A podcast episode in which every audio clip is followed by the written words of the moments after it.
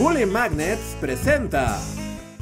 Adolf Hitler fue electo canciller en 1933 y con su llegada al poder comenzó una reforma absoluta de Alemania bajo el régimen nazi. Bajo la idea de unificación nacional, los nazis tomaron el control de prácticamente todos los aspectos de la vida social. Su plan a largo plazo era crear una Alemania homogénea, blanca, nacionalista y afiliada al partido. Todo lo que fuera diferente o crítico estaba prohibido. Los nazis invirtieron muchísimo en convencer a la gente de la visión de Hitler a través de los discursos de odio y la propaganda.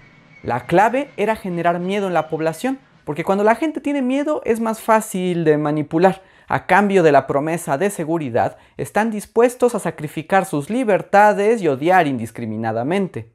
Porque el miedo al odio lleva. Exacto, Yoda. Y si algo caracterizó a los nazis es que odiaban muchas cosas.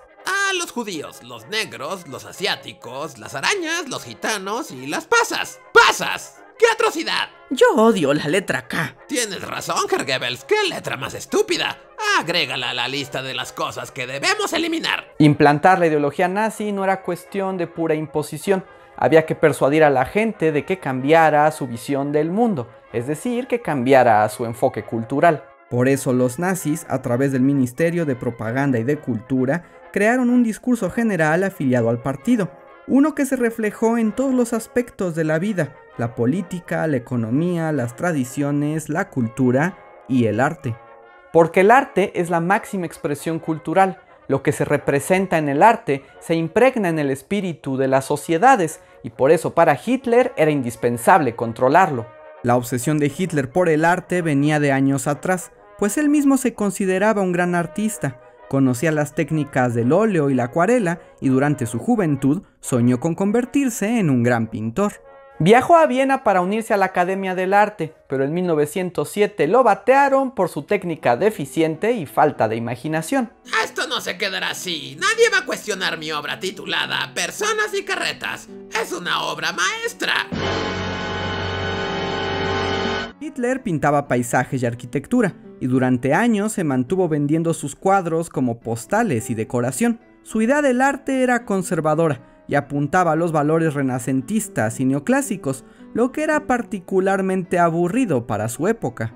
Porque en Alemania estaba ocurriendo una gran revolución artística, en particular el expresionismo había ganado reconocimiento a nivel mundial. El expresionismo fue una vanguardia artística surgida en Alemania después de la Primera Guerra Mundial. Se trataba de una búsqueda por la expresión de los sentimientos individuales, una mirada subjetiva que rechazaba la descripción objetiva de la realidad y optaba por una deformación, figuras extrañas, colores sin armonía y composiciones fuertes para representar el mundo interior de los sentimientos, la angustia y el dolor humano. Y Hitler lo odiaba por completo.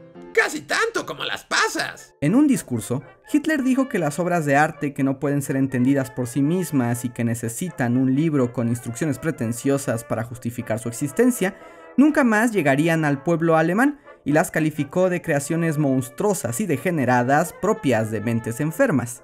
Claramente Hitler no entendía nada de arte moderno. Desde principios de su gobierno, Hitler combatió al arte moderno.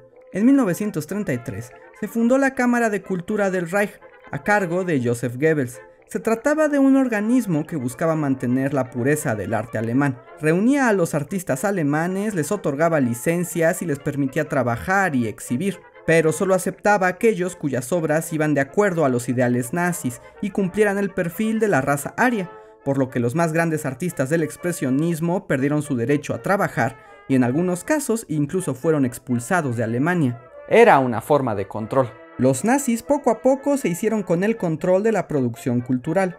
Su punto de mayor apogeo fue en 1937, cuando lanzaron la convocatoria a participar en la primera gran exposición del arte alemán, un gran evento que pretendía mostrar al mundo lo mejor de la producción artística alemana. Más de 15.000 obras fueron enviadas a la convocatoria. En un principio la Cámara de Cultura eligió alrededor de 1.000, pero cuando Hitler las vio, ardió en cólera. Al parecer, Goebbels tenía un particular gusto por el arte moderno, y aunque lo refrenaba en público, al momento de elegir las obras de la exposición, dejó pasar unas cuantas de corte más experimental que ofendieron terriblemente al Führer. ¡Qué asco, Herr Goebbels! ¡Me decepciona! Estas pinturas parecen pasas. ¡Las odio! Olvídese de ir a mi fiesta de cumpleaños. Ah.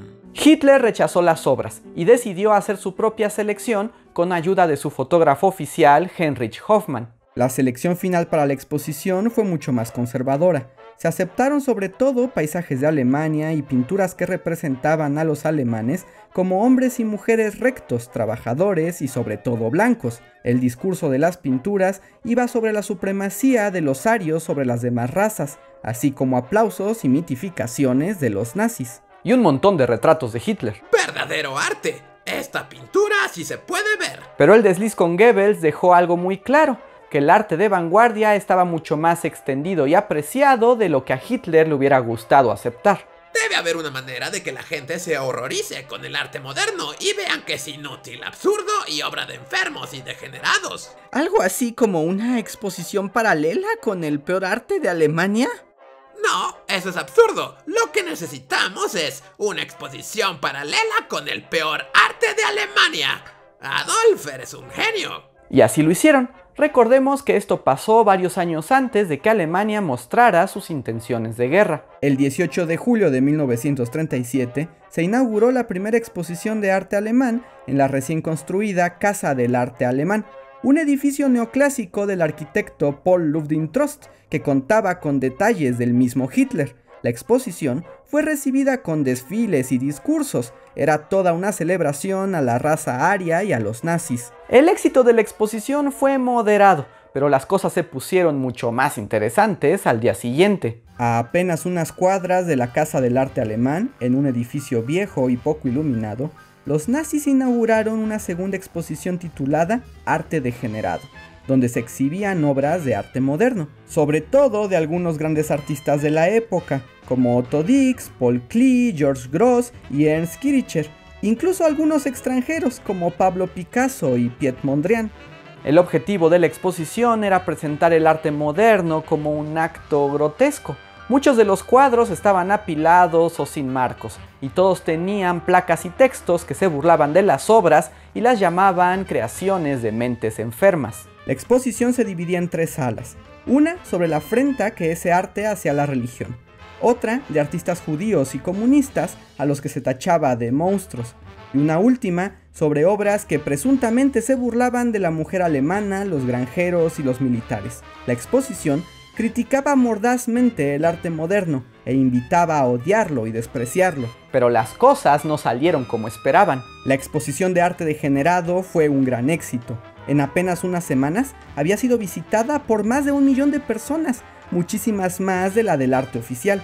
Y aunque los asistentes guardaban sus opiniones, era claro que la exposición servía para acercarlos a un arte más libre y atractivo del que pregonaban los nazis. Y es que la exposición de arte degenerado mostraba obras de tremendo valor artístico. Los nazis juntaron más de 650 obras de arte que habían recogido de distintos museos de Alemania y en algunos casos habían decomisado a instituciones y colecciones privadas por considerarlas contrarias al régimen.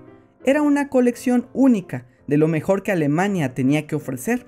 Las multitudes fueron a la exposición conscientes de que probablemente sería la última oportunidad de ver las obras que tanto odiaba Adolfo Hitler. Originalmente la exposición estaba pensada para condenar el arte moderno, pero al final sirvió para que muchas más personas lo conocieran.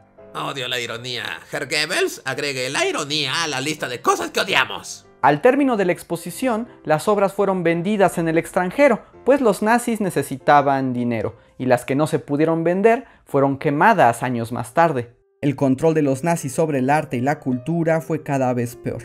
Quemas de libros y obras de arte se volvieron comunes los años siguientes, y la censura no pararía hasta después de la guerra.